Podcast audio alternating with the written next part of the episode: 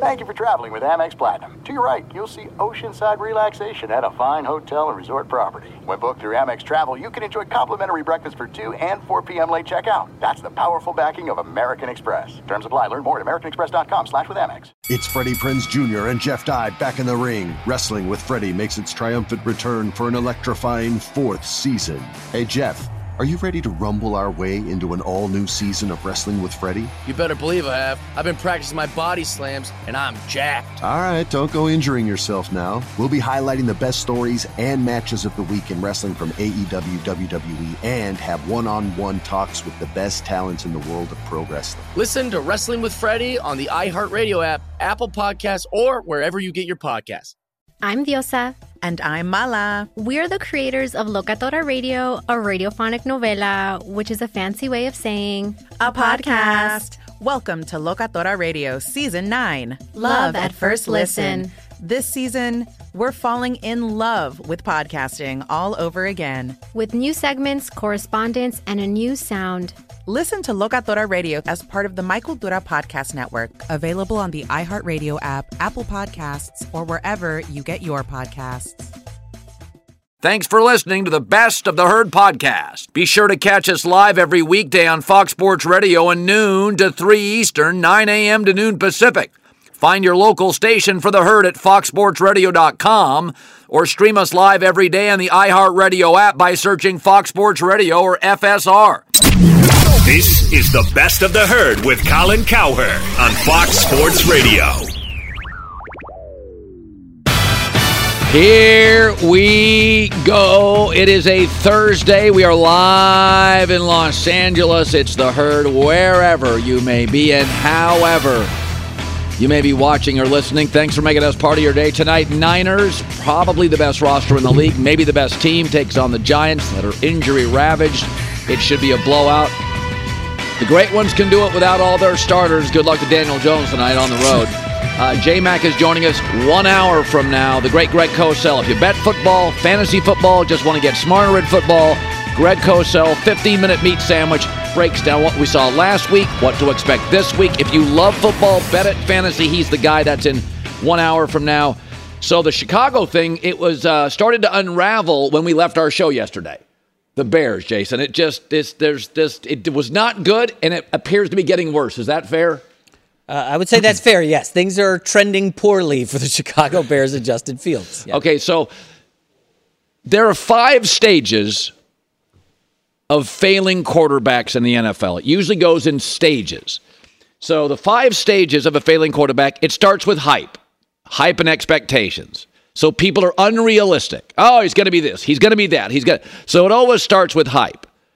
Number two for failed quarterbacks, it's inconsistent. There's flashes of brilliance, flashes of talent, but it's just inconsistent. Three, blame him or not, there's mounting losses. You're just not winning enough games. Justin Fields is five and twenty-two. Then there's media criticism or fan criticism or both. Sometimes the fans start it, sometimes the media do. But everybody's getting banged on talk radio. Everybody's getting banged. The players are reading about it. And then the fifth stage is blame. And that's where we are. Blame's the final stage. All right, so we're through one through four. Now we're into blame. And here was yesterday, Justin Fields, during a press conference, right? There was this press conference, and a lot of people didn't like what he said. Here it is. I felt like, you know, I wasn't necessarily playing my game. Uh, I felt like I was kind of robotic and, you know, not just, not not, not playing like myself. So, um, you know, uh, my goal this week is just to, you know, say effort and just go out there and, you know, play football how I know how to play football. When you say thinking less, what do you think was causing you to think so much, maybe think too much? Um, you know, could be, uh, you know, uh, coaching. Now, in America today, you're not allowed to have a wrong word or a wrong sentence. That's not the end of the world to me. He's a kid. You're in front of the media. They ask questions. It's remarkable. The media would never demand they be perfect, but we always demand young kids are perfect. So that didn't do a ton for me, but then he had to answer it later because everybody said, oh, that guy's blaming the coaches. So here he was later. I'm not blaming anything on the coaches. I'm never going to blame anything on the coaches, never going to blame anything on my teammates. I will take... Every, whatever happens in the game, I would take all the blame. I don't care if it's a drop pass, it should have been a pass. Put it on me. I need to play better. That's it, point blank. If if y'all, that's that's what I should have said. So everybody liked that one better. Um, I think the bigger issue beyond words and, you know, nobody's perfect. It's okay. People say things and then regret it. It's okay.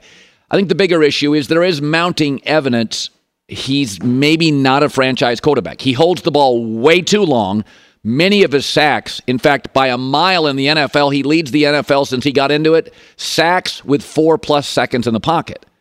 His career passer rating's under eighty is what it is. They created a passer rating so we could kind of make these broad kind of, you know, opinions on how good's quarterback play. They they count a lot of different things. His is low, and he doesn't uh, appear to be improving. So then you have to go deep, deep, deep, deep, deep in the numbers. Well, is he good in the fourth quarter? Nope, it's his lowest passer rating, sixty-one to nine, sixty-one point nine. So he's not good late in games. You need great quarterbacks or good late in games, Mahomes, Brady. Okay, but maybe he's good like Russell Wilson. He's good on script. No, his first quarter passer rating's not good either. That's his second lowest passer rating. Not good early, on script, not good late. There's no circumstance he's excelling. I even went this morning and looked, okay, what's his passer rating when he leads? So I've been very critical of Baker Mayfield, but I always said Baker leading with a run game was good. Baker Mayfield's career passer rating when leading a game is ninety-four. Mac Jones, you guys don't like him. His career passer rating when leading is one hundred.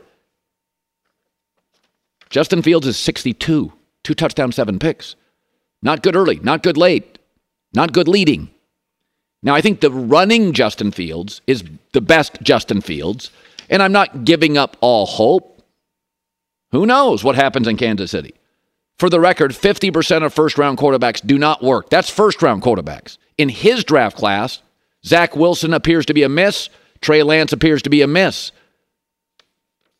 Mac Jones is successful, but a lot of people are very critical of him.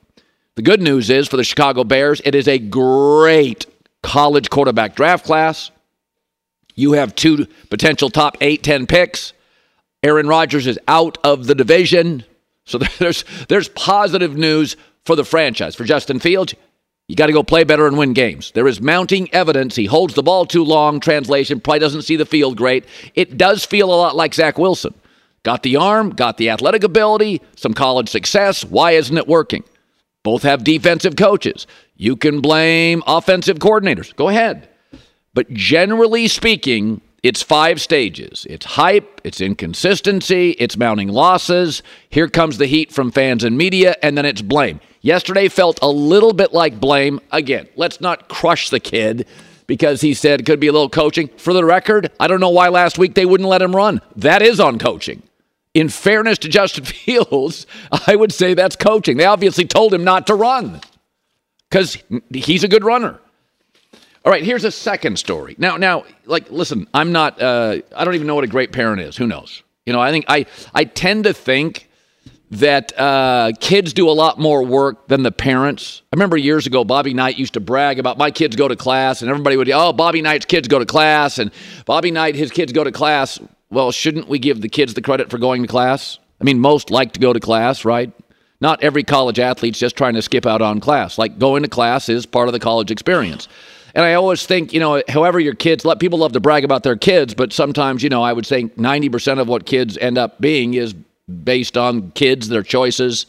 Um, parents can certainly help, but it's hard as a great parent to correct some kids, even if you are perceived as a great parent. So the point being, Deion Sanders' dad, son Shedeur Sanders, and in most cases, I don't think the dad should say, stay in college. I think you should go where the draft experts tell you to go, and Shedeur Sanders, to me, is a top ten pick this year. But in this instance, it is a little different because Caleb Williams is number one. And Deion Sanders did an interview, and he talked about the reality of this draft class. It's it's not about what I'm seeing from them. Mm-hmm. It's about a whole lot of other things, um, teams, um, position, um, round projection, all of that plays a role.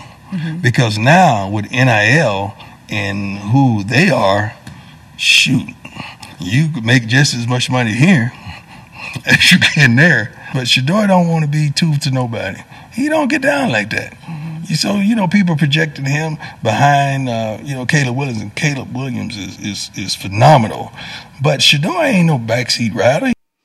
And that's uh, Taylor Rook's Bleacher Report. Uh, my takeaway on this is he's certainly talented enough to be a number one pick. He's not as good as Caleb Williams. Is he better served just getting an insurance policy, coming back and being the number one pick?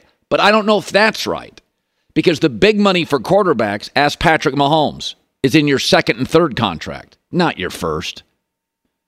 And also, again, take the injury out of it. That would be the worst case scenario. Here's the other advantage to coming out this year.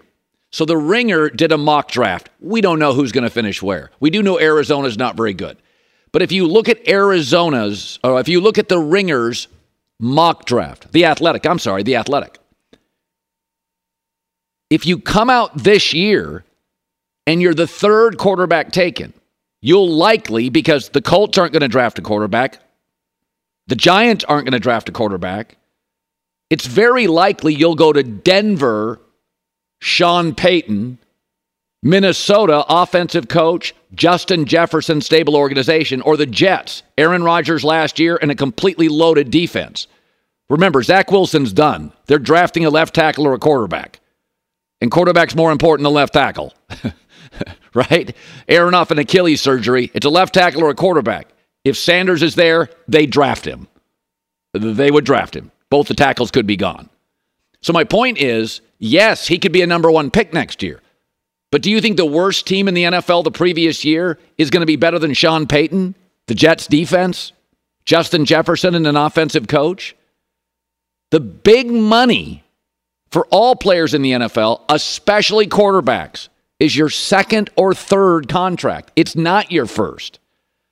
And okay, you can say, I was number one. Just more pressure. Just a crappier roster. I mean, Andrew Luck would still be playing had he not gone to Indianapolis with a bad O-line, a G M that whiffed, a coach that got fired, and bad protection. What if Andrew Luck would have gone ninth, twelfth? So I go back and forth on this. I get the argument you can make money in N I L. That's true.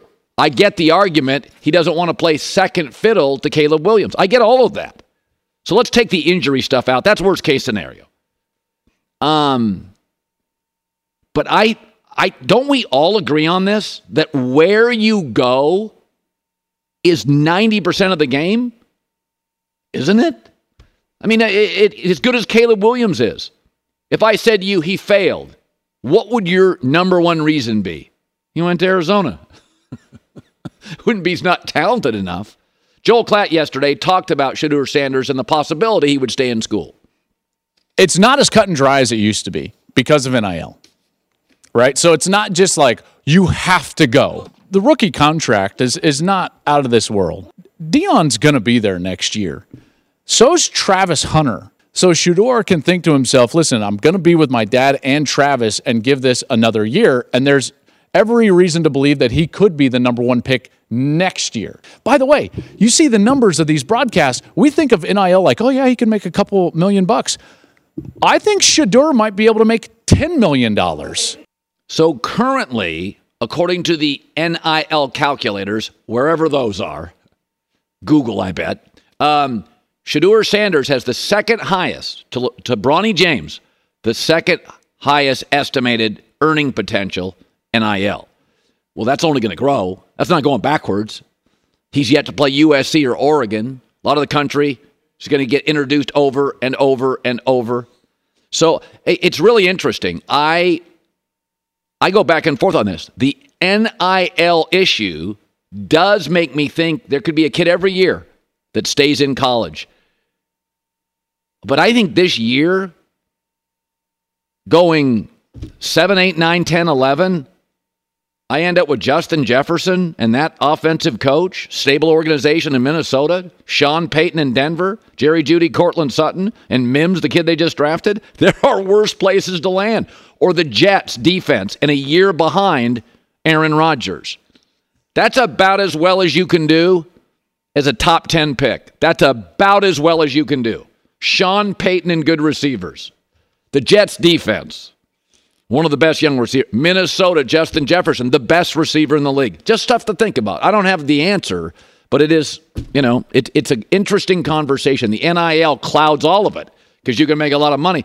My point, though, if you come out, not this year, but the following year, well, you're still, if you go number one, you're still going to a bad roster. It's not like Kansas City's going to have the number one pick. They wouldn't take a quarterback anyway. I have a great parlay for you this weekend thanks to DraftKings Sportsbook. New users, use the code HERD when you download the app. All right, I'm going to go with a three-dog parlay pick via DraftKings Sportsbook. All right, Chargers plus one of the Vikings. They have a better team. They're desperate, better roster.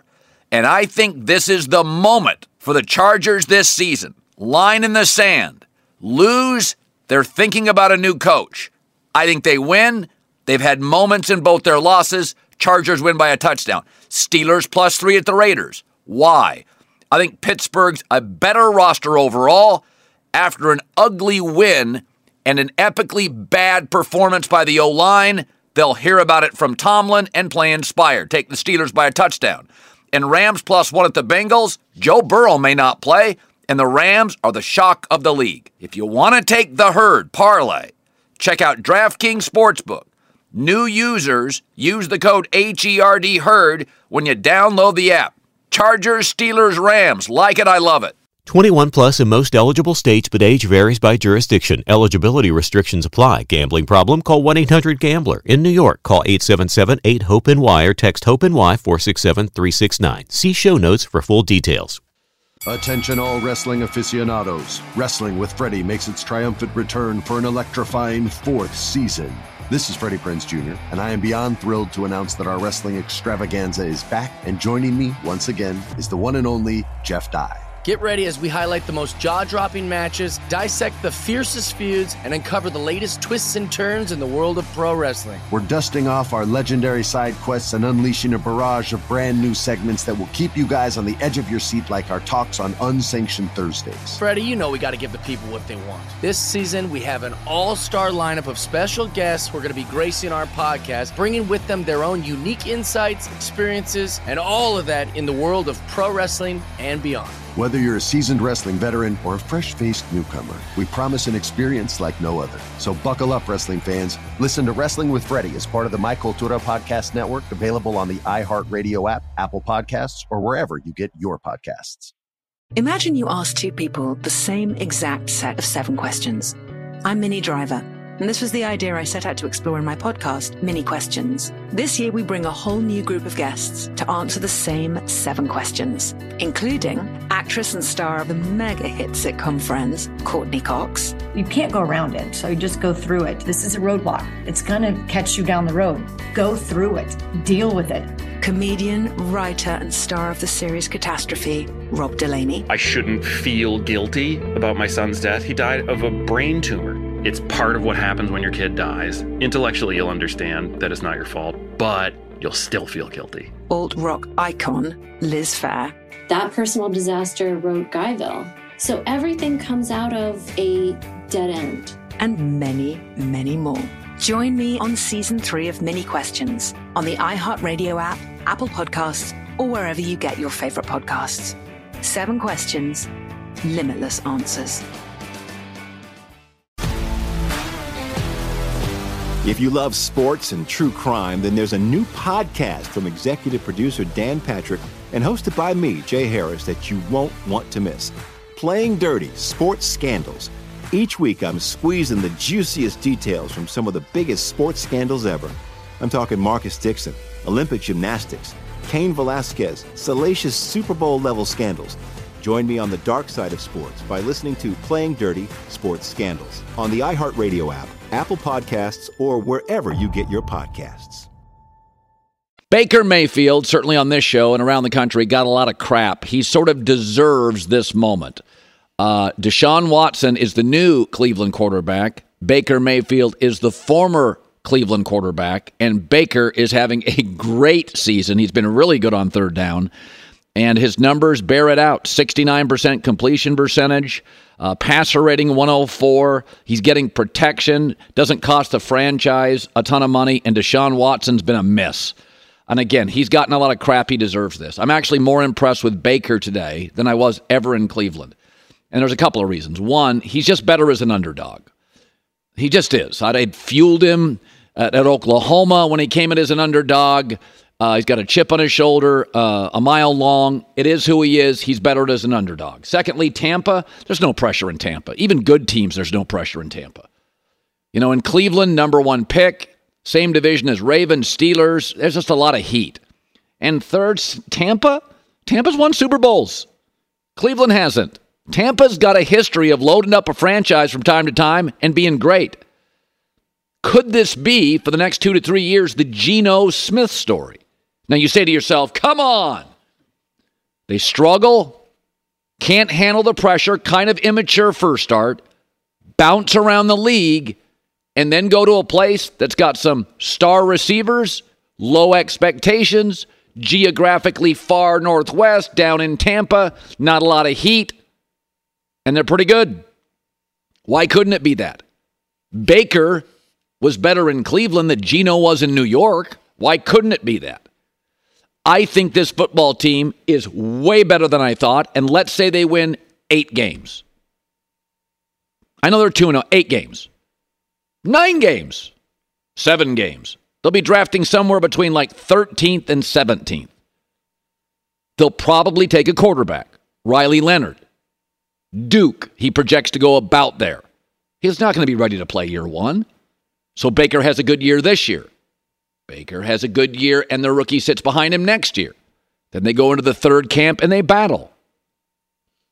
Aaron Rodgers sat for years. Jordan Love sat for years. It's not crazy. I think Baker throws a better football than Geno Smith. Geno's bigger, and I think he's a he's pretty mobile for his size, mo- moves pretty well. But I think Baker throws a better football. I said before, when Baker and I were having our issues, I never denied his talent. I always said, he's not a number one pick, but he's one of the top twenty, twenty-five best quarterbacks on the planet. He's probably closer to, you know, uh, twenty than ten. He's somewhere in there. Throws a good football. I got a lively arm. Now he's healthy finally. You know, a lot of his Cleveland stuff is he tried to square up a safety after an interception. I think it was a safety and got his shoulder pulled out. Then he came back too early, got injured again, and he was just never right physically. And he tends to play with a lot of chutzpah and confidence. And when he got hurt, pro athletes lose their confidence. I think that's a big part of it. He was playing pretty well pre that injury. But I, believe it or not, this makes me happy. I think you could have absolutely, with this roster, a Geno Smith story. In that division, you tell me they can't sneak into the playoffs? I mean, Carolina rookie quarterback, Atlanta, meh.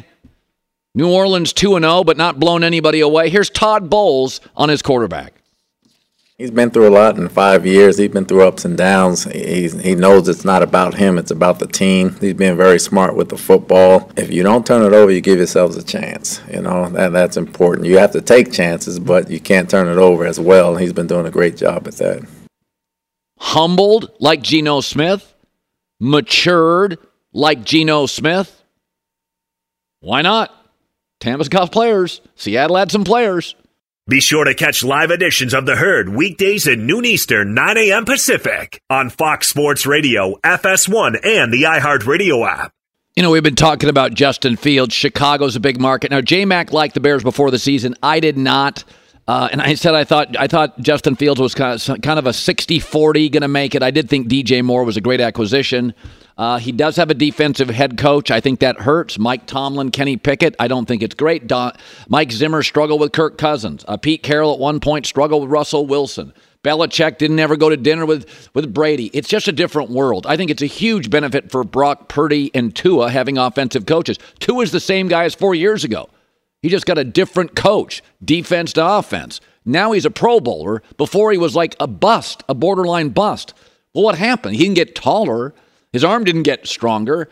Tua got somebody that knows how to develop offense, put their arms around him, gave him support. Young people more than old people need support. Once you get to be my age, I don't give a rip what people think. Made my money, got my career, happily married, kids in college, I'm good.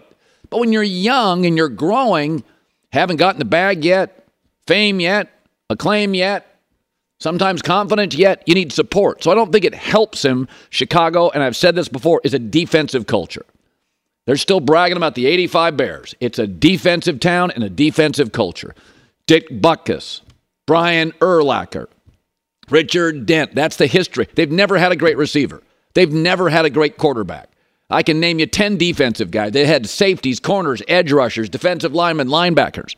So, but he, he, yes, yesterday, Justin Fields said something, and it was interesting. Maybe I'm overanalyzing this, but I want you to listen to this.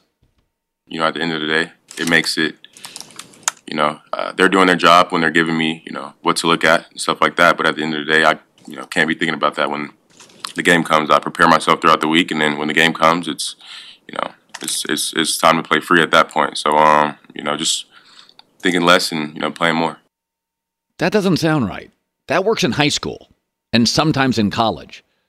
Jimmy Johnson came on this show, I think it was Monday, or not last week, it was recently, and he said, and I believe this to be true, I've heard it before, the two things that make you successful in the N F L, quickly processing information before the snap and immediately after, and then accurately delivering the football, thinking a lot.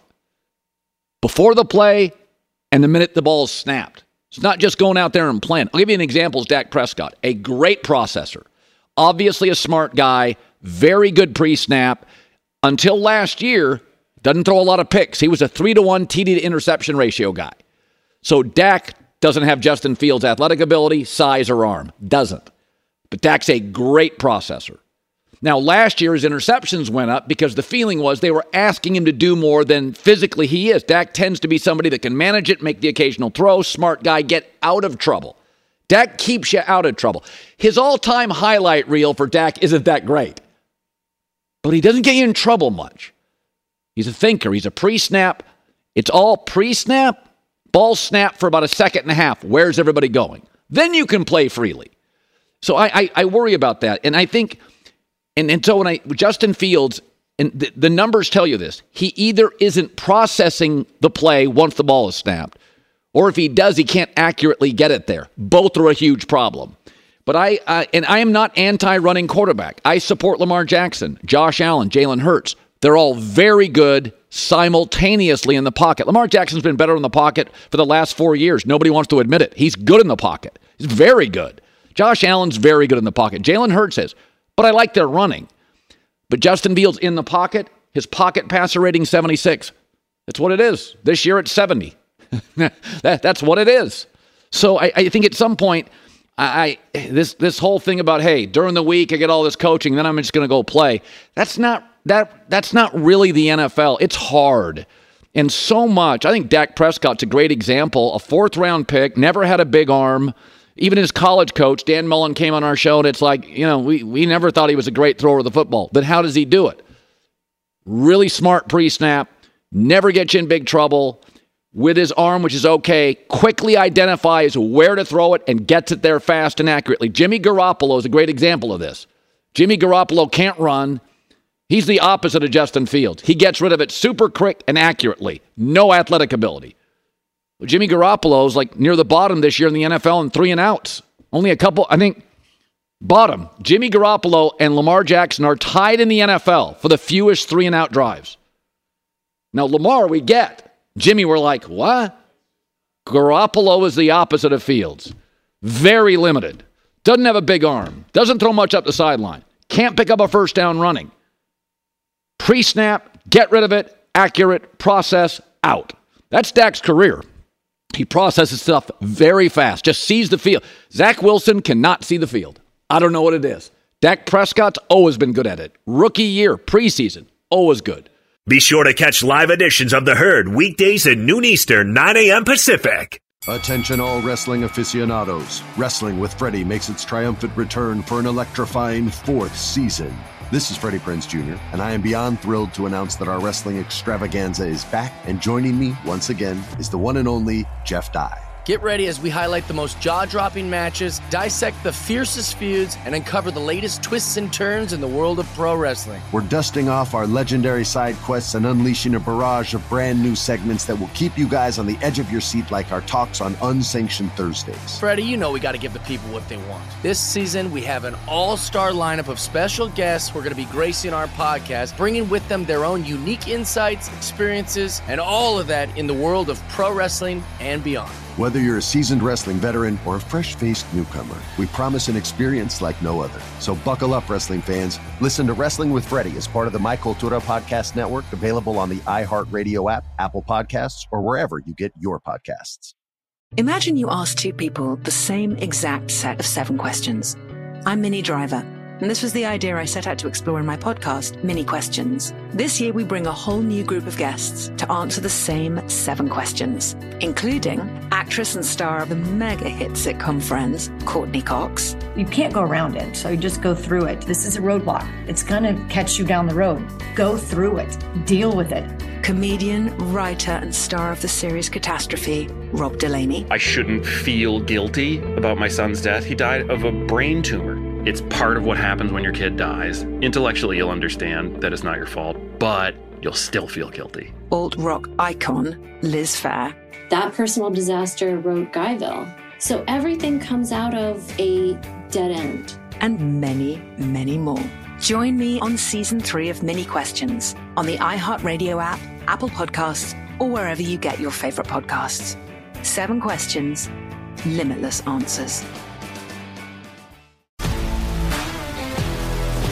If you love sports and true crime, then there's a new podcast from executive producer Dan Patrick and hosted by me, Jay Harris, that you won't want to miss. Playing Dirty Sports Scandals. Each week, I'm squeezing the juiciest details from some of the biggest sports scandals ever. I'm talking Marcus Dixon, Olympic gymnastics, Cain Velasquez, salacious Super Bowl-level scandals. Join me on the dark side of sports by listening to Playing Dirty Sports Scandals on the iHeartRadio app, Apple Podcasts, or wherever you get your podcasts. Greg Cosell, forty-four years, N F L Films. Our N F L meat sandwich, live. So I will say this, the Giants game was two games. First half, second half. So there had to have been, because Daniel Jones went way over the top early. What did you see with Daniel Jones? You're higher on him than many. You you you said something once I thought was smart. You're like, he's a bigger, stronger Alex Smith, and I like Alex Smith. So if I embrace right. if I embrace that comp, I'm like, okay, I'm too I'm too hard on him. Did you see something against Arizona you liked or didn't like? Well, first of all, he's a better thrower than Alex Smith, but in the second half, they made a little bit of an adjustment. They came out in the second half and they played with more two tight end sets. And don't forget, Jonathan Gannon is the head coach of Arizona. Now, whether he calls the defense is irrelevant. It's probably his defense. Um, and actually, I believe their coordinator also came from Philadelphia. So I guarantee Brian Daboll knew what they were going to get from a coverage standpoint when they went to twelve personnel. And then they also started to use more motion. And that created cleaner, more defined passing opportunities for Jones, who actually throws the ball extremely well. They started the third quarter with that bomb to uh, Jalen Hyatt, and they knew exactly what they were going to get from a coverage standpoint. It turned out to be cover four quarters, and it ended up with Hyatt one-on-one on Marco Wilson, and he ran right by him. But Jones threw the ball really well, a lot of defined, clear throws, yes. and uh, they were able to come back. Okay, so uh, I'm going to be Colin, optimistic Colin. So, first half, Russell Wilson on script has been excellent. Over eighty percent completion percentage. Second half, Russ bad. But I could argue it's a lot of new moving pieces on the O-line. It's a new coach, new culture. The scripted stuff is working. But when they got to ad-lib, which takes cohesion, chemistry, they're not very good. That's the positive, Colin, that they got the scripted stuff down. Now they got to take the next right. step, which is the cohesion on the offensive front, which hasn't been great. What does the film say about Sean Payton and Russell in the offense? I would say that the film tells me that Russell Wilson is not playing very well. He continues to have a strong tendency to leave a lot of throws on the field that are there to be made, Colin. I can't tell you how many times when you watch him on tape that he hits his back foot, doesn't even plant it, and immediately breaks down. There's really little pocket nuance and precision to his game. Um, there's just too many plays that are there, and he either doesn't see it, doesn't throw the ball. Um, you know, late in that game, before the drive that ended with a field goal, but which was the second to final drive, not the Hail Mary, he missed two touchdowns. One because he just didn't turn it loose, and the second because he made a really bad throw. He's not been particularly accurate. He's not playing particularly good football right now within the context of the offense. And oh, yeah. that's what the tape shows through two games. Okay, that's not great if you're a Bronco fan. I will say this about the Commanders. Every year there's a team, and we look up and we go, about Thanksgiving, that's a pretty good team. Commanders have a good yeah. defensive front, a coach that's been to a Super Bowl, two receivers I like, a good back. And Sam Howell, I thought, has the – I've said he reminds me of a less talented Baker. He, good enough arm, can make sideline throws, not super athletic, but has movement. Is it possible Sam Howell's just a little hey, – we've we've seen a lot of Dak Prescott's drafted third, fourth round, Russell Wilson. Is Sam Howell yeah. better than we think? Well, Sam Howell has a couple of things that are better than Baker, uh, two things in particular. He is more mobile than Baker. He can make plays with his legs. He won't make a living in the N F L doing that, but he can do it. The other thing where he is better than Baker, by the way, is he's much stronger in the pocket. He is willing to stand and deliver in the face of pressure. He doesn't flinch, Colin. He maintains his base, he steps toward his target, and he delivers the football. And he's an over-the-top thrower. You don't see that too often these days. You know, most quarterbacks are more three-quarter. Think of baseball pitchers. He's much more of an overhand delivery kind of thrower, and that really helps him. I'm not making an apples-to-apples comparison in terms of talent or career, but Drew Brees was like that. Drew Brees was kind of an over-the-top thrower, and Howell is like that, and that really helps him being six feet. Yeah, no, I mean, I watch Washington, and I said this before the season, is that I like a lot of their players. I like their skill players. I like their pass rush. If Howell yeah. can play, this could be the team that wins nine, ten games, and we look up and go, last year the Di- Giants surprised us. This year it could be the Commanders. They've got some really nice personnel. Now, Baltimore doesn't surprise me ever. It's well run. Lamar's numbers in the pocket, uh, he's got Todd Monken's offense. Well, the early indications based on just the data and the numbers is he's completing a very high percentage of his throws. Is there anything you see here? I mean, obviously, he's playing pretty uh, well. What do you see that you like with a new offense? I, I really like the way Lamar's playing. This past week, very controlled, very calculated, methodical, efficient. How many times, Colin, can we talk about a Lamar Jackson game in which the deciding and determining factor was not him running around making his special plays? Very rarely. This game, he was so controlled in the pocket. He understood the offense well. This offense will continue to expand. I would expect him to get even better. I thought he looked very, very good this week. Um, he stayed in the pocket. He understood where the ball should go. They started the game really well with kind of one-read basic concepts where he could get the ball out and get into a rhythm, which every quarterback loves, by the way, as you know. They want completions early to feel good about it, and I thought he played really, really well. And, you know, I, the two words I typed out when I was done were, were controlled and calculated. I thought he really played a good game, and he made good throws. Yep. So, and by the way, they've gotten some weapons for him. They're a little beat up, but the, we we said yep. before the season, oh, he's finally got some perimeter weapons here, so it's kind of exciting for him. Zay Flowers is going to be a really good player, Colin. Yep. Zay Flowers. Yep. yep. And you told us that, by the way, before the draft. So, yep, I did. Yep. So Justin Fields, um, you know, I was talking to a friend of mine, John Middlecoff, former N F L scout, and he said, you know, some sure. guys, some guys are just, just they they roll out of bed and it's easy accuracy. They're just naturally yeah. accurate throwers. Troy Aikman, give him a football now, put somebody, put a stop sign thirty yards down the field, they'd hit it today. Um, yeah. And then there are guys, it's Zach Wilson. It's a lot of work. Uh, Justin, sure. Justin Fields. I, sometimes I watch him and I think, man, it can't be this hard. That's a twelve-yard curl. Did you see any difference week one to week two on Justin Fields? No, I think I think he's got some things that y you just have to keep working on. And I know a lot of people think, well, just let him run around. You know, I, you and I both know at some point in this league, you've got to make throws from the pocket. And right now, he is struggling with what he's seeing. He's either getting stuck on his primary read player or primary read side of the field, depending on the concept. And he just doesn't have a natural feel for when to eliminate that and work to something else.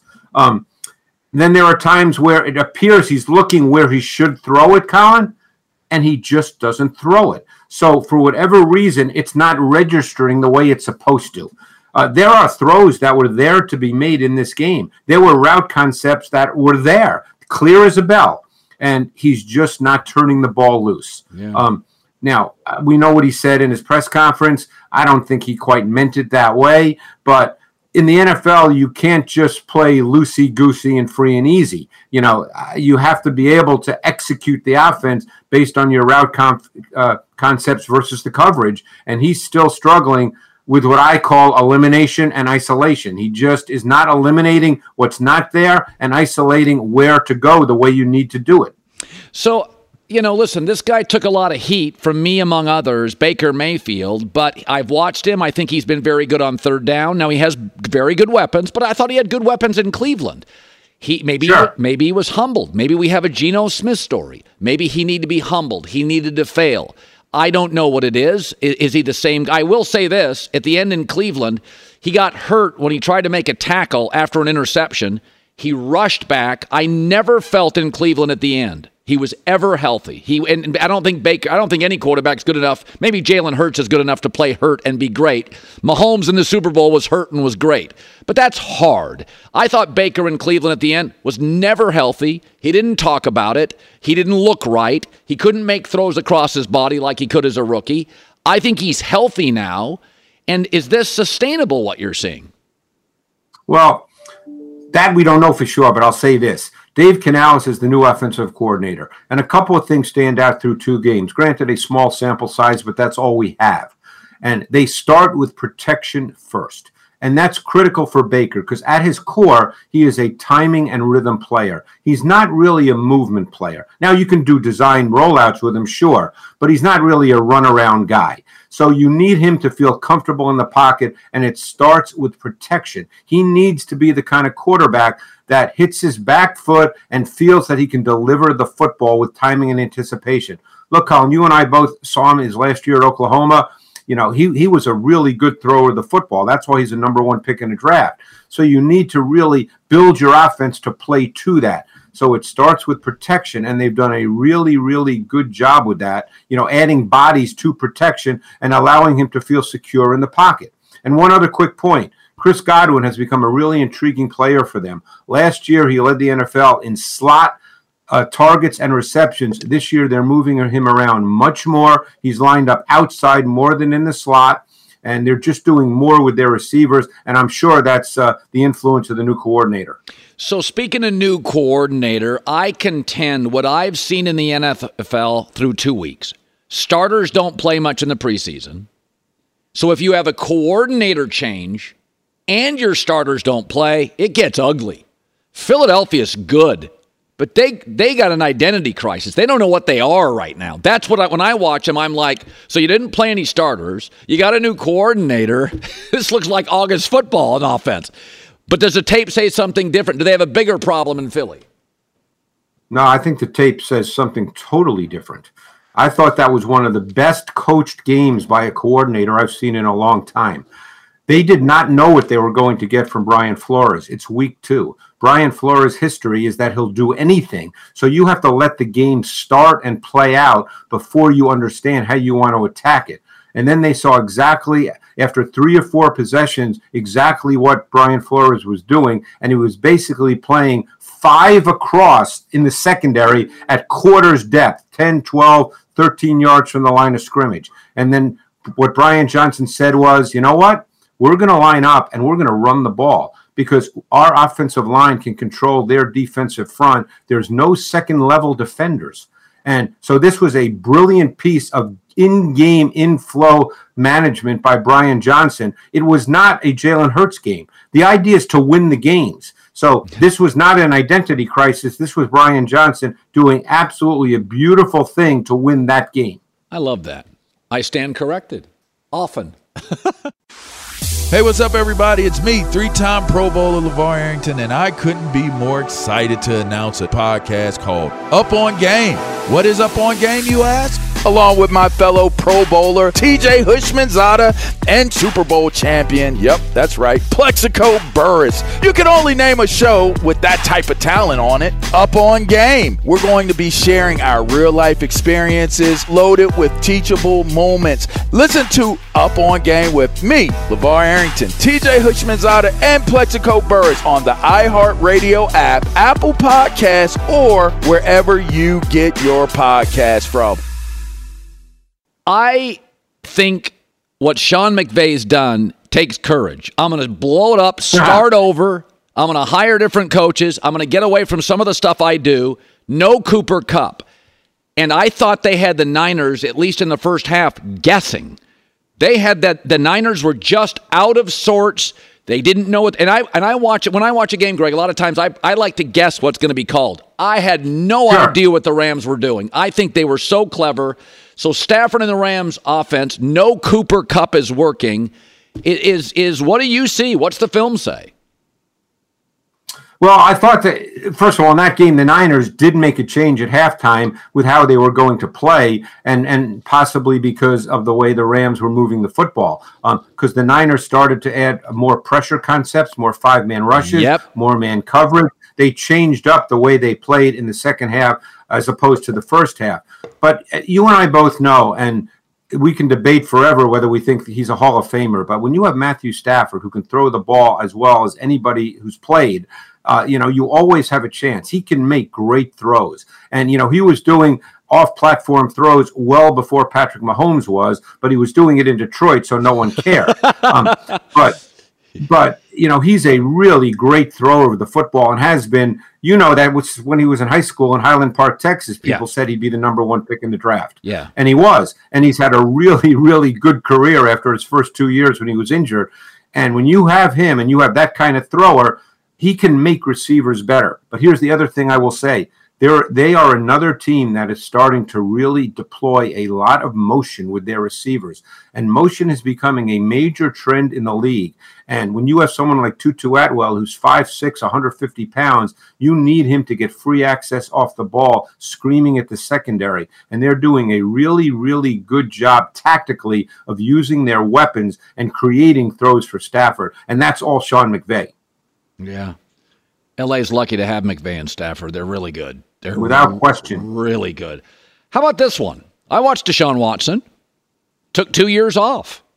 He may just have lost his yeah. fa- he may just have lost his fastball. I, I don't he doesn't when he runs, he's just running. He's not running, he's not Mahomes. He's running looking forward. He's running to run. Yeah. I just is it possible? He just doesn't get it back, and he's he, this is what he is. Yeah, boy, that would not be good for Cleveland. They owe him a couple of pennies there. So, um, you know, the accuracy has really been a problem. Yes. He is just missing routine throws. And I think his mechanics have fallen apart. Um, lower body. And, again, that's something you can work on. You and I don't know how he's being coached. We don't know the answer to that. But he is missing so many routine throws, Colin. I don't think he's struggling to understand where to throw the ball as much as he's missing routine throws. And as you and I both know, you cannot miss layups in this league. You just can't. And he is missing so many of those, and it's really limiting what they can do offensively. Yeah, no, I think, and I think you're right. It's it's mechanics, and I, I I've said this. My Josh Allen, by the way, sometimes even Mahomes occasionally gets off the rails a little bit, and, and now he doesn't. Yeah. He hasn't in the last year, but a couple years ago he got off the rails, and it took Andy about three weeks to get his mechanics back. That's exactly right. That's, and that playmaking quarterbacks, playmaking quarterbacks, Colin, tend to have that issue at times because they can always, they know they can make special plays outside of structure. So when they get back to playing in structure, sometimes their mechanics fall apart just a little bit. So in Los Angeles, uh, the talk is Brandon Staley has to win this week. Uh, it's been his defense for years. They give up more third and longs than anybody oh. I've ever seen. It's incredible. Uh, yeah. And by the way, they returned almost all these starters, and they're still in the wrong place all the time. So you have something from Tennessee, Tannehill against them. Yeah, well, let, let me just say real quick that one one of their main issues on defense is really technique. Their rush and their coverages are not matching up the way that I'm sure they're being coached. You know, Brandon Staley, look, you know, he's not a stupid guy. But for whatever reason, it's not meshing with their rush and their coverage working the way it's supposed to work. But anyway, Tennessee's a really intriguing team. They're not one of those national teams people talk about, but they've got a really good defense. And I think offensively, they're going to get better. Now, the O-line could be a concern, but they're going to do some really interesting things under Tim Kelly. And I want to show this touchdown from last week against the Chargers, which I thought was a great red zone concept. And we can take a look at it right now. It ended up being a Tannehill touchdown run. Um, but there was a lot of elements to this. And, you know, quarterbacks that can run, Collins, you know, in the red zone make things interesting. Oh, yeah. So you can see Tannehill here in the shotgun. And he's going to be flanked here in what we call the pony package, meaning two running backs, by Derrick Henry on his left and Tajay Spears on his right. And they're going to show the defense basically a power gap scheme run inside. And what that, that is going to do is influence the two stacked linebackers. They're going to react to the pulling right tackle. And you're going to see that. They're going to react to that. They start moving in that direction. But that's just a fake. That's run action to create indecision and hesitation for the defense. Now, the second part of this is the speed option. So it's Tannehill and Henry. And now, because of the linebackers being influenced at the second level, there's only one player who can defend this, and that's Derwin James. And you see that. So now he can't play two guys. He can't play Tannehill, and he can't play the pitch to Henry. He can only play one, and he chooses Henry, and Tannehill just goes into the end zone for the touchdown. This was a really beautifully designed play, really well executed. And you're going to see this more, these kinds of things more with quarterbacks that can run, particularly in the red zone where it's extremely effective. Greg Cosell, forty-four years, N F L films, as always, great stuff. Thanks, Greg. Thanks, Colin. Appreciate it. It's Freddie Prinze Junior and Jeff Dye back in the ring. Wrestling with Freddie makes its triumphant return for an electrifying fourth season. Hey, Jeff. Are you ready to rumble our way into an all-new season of Wrestling with Freddie? You better believe I have. I've been practicing my body slams, and I'm jacked. All right, don't go injuring yourself now. We'll be highlighting the best stories and matches of the week in wrestling from A E W, W W E, and have one-on-one talks with the best talents in the world of pro wrestling. Listen to Wrestling with Freddie on the iHeartRadio app, Apple Podcasts, or wherever you get your podcasts. I'm Diosa. And I'm Mala. We are the creators of Locatora Radio, a radiophonic novela, which is a fancy way of saying a, a podcast. podcast. Welcome to Locatora Radio, Season nine. Love at first listen. We're older, we're wiser, and we're podcasting through a new decade of our lives. This season, we're falling in love with podcasting all over again. And getting to the heart of our stories. We're going places we've never gone before, and we're bringing you along with us. With new segments, correspondence, and a brand new sound. Season nine is kicking off with an intimate interview with Grammy Award-winning singer-songwriter Natalia Lafourcade. What's giving you hope right now? Well, when I see what music does to people, it gives me a lot of hope. If you liked Locatora before, you're going to love Season nine. Subscribe to our show and you'll see why Locatora is your prima's favorite podcast. Listen to Locatora Radio as part of the Mi Cultura podcast network, available on the iHeartRadio app, Apple Podcasts, or wherever you get your podcasts. Imagine you ask two people the same seven questions. I'm Minnie Driver, and this was the idea I set out to explore in my podcast, Mini Questions. This year, we bring a whole new group of guests to answer the same seven questions, including Courteney Cox, Rob Delaney, Liz Phair, and many, many more. Join me on Season three of Mini Questions on the iHeartRadio app, Apple Podcasts, or wherever you get your favorite podcasts. Seven questions, limitless answers.